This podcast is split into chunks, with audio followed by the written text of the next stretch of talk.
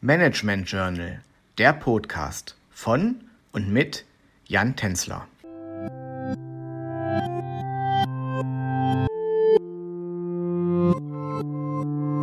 Ich begrüße Sie sehr herzlich zu unserem elften Podcast mit dem Thema Innovationsmanagement. Wir sind mittlerweile in der Praxis angekommen und haben uns beim letzten Mal näher mit der Frage beschäftigt, wie ein Unternehmen ausgerichtet werden kann, um Innovationen zu fördern. Wir konnten bereits festhalten, dass es für Unternehmen dabei wichtig ist, sich klare Ziele zu setzen. Denn ohne ein festes Ziel fehlt dem Unternehmen die Orientierung. Heute möchte ich Ihnen näher zeigen, welche Ziele ein Unternehmen genauer beachten sollte und welche Optionen sich die Unternehmen hierbei bieten. In einem ersten Schritt ist es für das Unternehmen wichtig, sich Innovationsziele zu setzen. Grundsätzlich soll die Innovationstätigkeit dazu dienen, dem Unternehmen Wettbewerbsvorteile gegenüber der Konkurrenz zu verschaffen. Die Innovationsziele sollten vor diesem Hintergrund in Bezug auf den Aufwand sowie die Zeit und das Ergebnis abgeleitet werden. Hat ein Unternehmen Klarheit über die Innovationsziele erlangt, so gilt es sich, über die Kernkompetenzen Gedanken zu machen.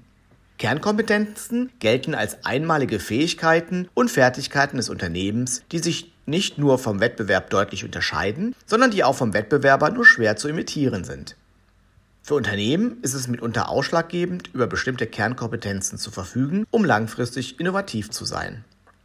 Doch um die Innovationsziele im Unternehmen zu erreichen, müssen nicht nur die Kernkompetenzen definiert werden, sondern es muss zusätzlich die Innovationsfähigkeit der Mitarbeiter gefördert werden.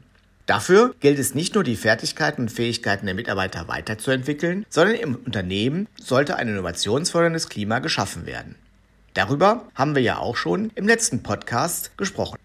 In einem nächsten Schritt gilt es, die Markt- und Kundenziele zu definieren. Innovative Unternehmen orientieren sich traditionell eng am Markt. Hierbei ist es nicht nur wichtig, sich darüber Gedanken zu machen, wer zu den Kunden gehört, sondern auch in Erfahrung zu bringen, welche Anforderungen und Wünsche die Kunden haben. Hat sich das Unternehmen mit den Markt- und Kundenzielen auseinandergesetzt, gilt es, die Technologie- und Prozessziele zu beschreiben. Die Technologieziele hängen eng mit den Innovationszielen zusammen. Je nachdem, welche Innovationen hervorgebracht werden sollen, müssen diese auf die technologische Machbarkeit hin untersucht werden und münden letztlich in Technologiezielen. Die Innovationsziele beeinflussen weiter auch die strategischen Abläufe und Prozesse des Unternehmens, sodass das Unternehmen hier auch geeignete Prozessziele definieren sollte.